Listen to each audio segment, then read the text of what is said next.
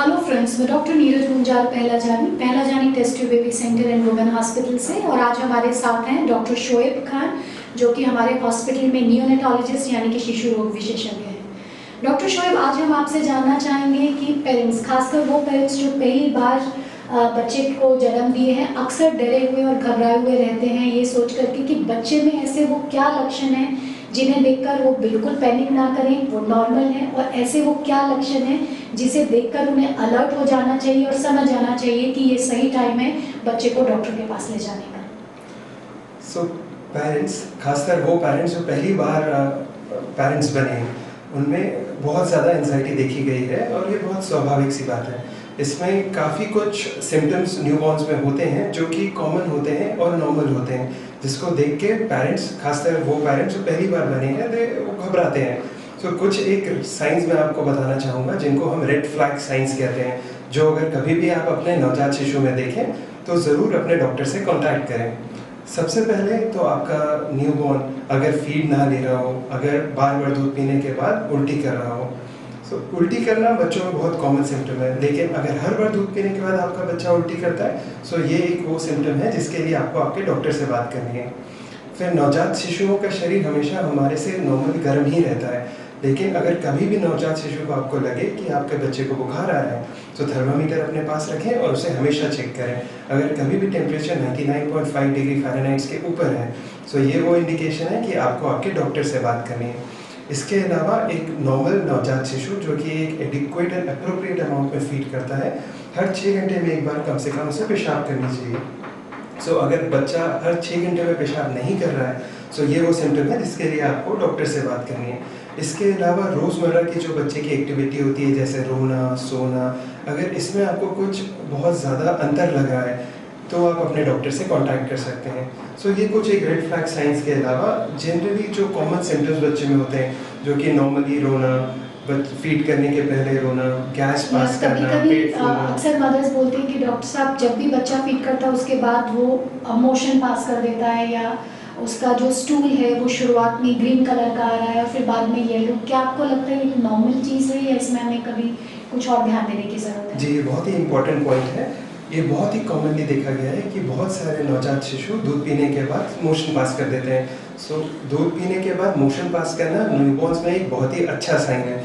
अगर आपका बच्चा ऐसा कर रहा है तो वो बहुत अच्छे से दूध बचा पा रहा है।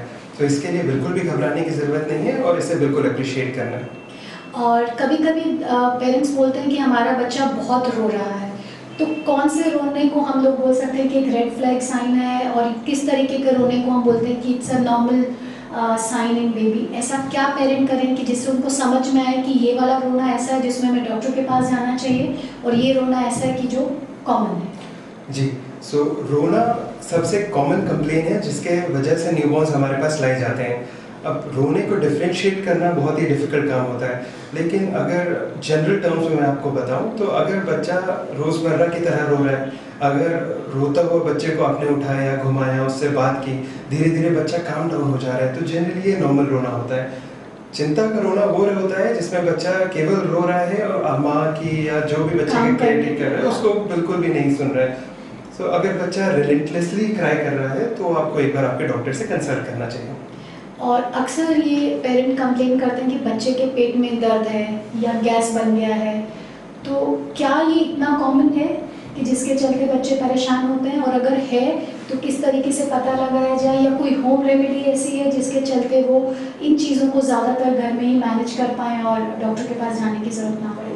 जी सो so, नवजात शिशु में गैस बनना एक कॉमन प्रॉब्लम है और ये कोई बीमारी नहीं है। सो so, अगर नवजात शिशुओं में गैस बन रहा है तो ये एक्सपेक्टेड है कि आपके बच्चे में गैस बनेगा। उसके लिए आपको परेशान होने की बिल्कुल ज़रूरत नहीं है। उसके लिए कोई मेडिसिन की ज़रूरत नहीं है। जितना हो सके उसको आप केवल दूध पिलाएँ और बच्चे को बर्प करवाएँ। मतलब इसके कंधे पे कंधे रख के उसे अच्छे से अच्छे से टकार दिलवाना है। बस। इसके अलावा और कुछ विशेष नहीं करने की ज़रूरत पड़ती है। देर आर कुछ कंडीशंस ऐसे होते हैं जिसमें बच्चे को ज़्यादा गैस बनती है जिसमें बच्चे को बार बार रैशेज होते हैं। सो लेक्टोज इंटॉलरेंस उन्हें कहा जाता है, अगर उन्हें छोड़ दिया जाए तो इसके अलावा गैस बनने का बच्चे में कोई प्रॉब्लम नहीं होता है ये बिल्कुल ही नॉर्मल सिम्टम है इनफैक्ट ये हेल्दी साइन होता है न्यूबॉर्न्स में। तो जैसा कि आज हमने समझा कि न्यू उनकी कोई भाषा नहीं होती है, हर चीज़ या तो वो चाहे खुशी की हो, गमी की हो, परेशानी हो या नहीं हो, रोके बताते हैं। तो हमें ये डिफ्रेंशिएट करना बहुत ज़रूरी हो जाता है कि कौन सा रोना नॉर्मल है या एबनॉर्मल है। अगर बच्चे की सारी एक्टिविटीज़ उसका सोना उठना यूरिन करना मोशन जाना आ, उसका रिस्पॉन्ड करना बराबर से बना हुआ है बच्चे के रोने के बाद अगर आप उसको घुमा रहे हैं सहला रहे हैं या हिलाने डुलाने पे बच्चा काम डाउन हो रहा है तो कोई घबराने की बात नहीं है। अगर बच्चा कंटिन्यूसली रो रहा है या उसके मोशन या यूरिन करने के पैटर्न में चेंज हो रहा है या जैसा कि आपने बोला कि बच्चे को अगर बुखार हो रहा है या बच्चा आपको पहले से डर लग रहा है तो ये वो कुछ कंडीशंस हैं जिसमें आपको अपने डॉक्टर से कंसल्ट करना चाहिए। अदरवाइज़ ज़्यादातर ये कंडीशन इजली मैनेजेबल होती है। ज़रूरत है सिर्फ़ हमें थोड़ी सी स्मार्टनेस रखने की और अपनी एंग्जाइटी और स्ट्रेस लेवल को कम करने की। बिल्कुल।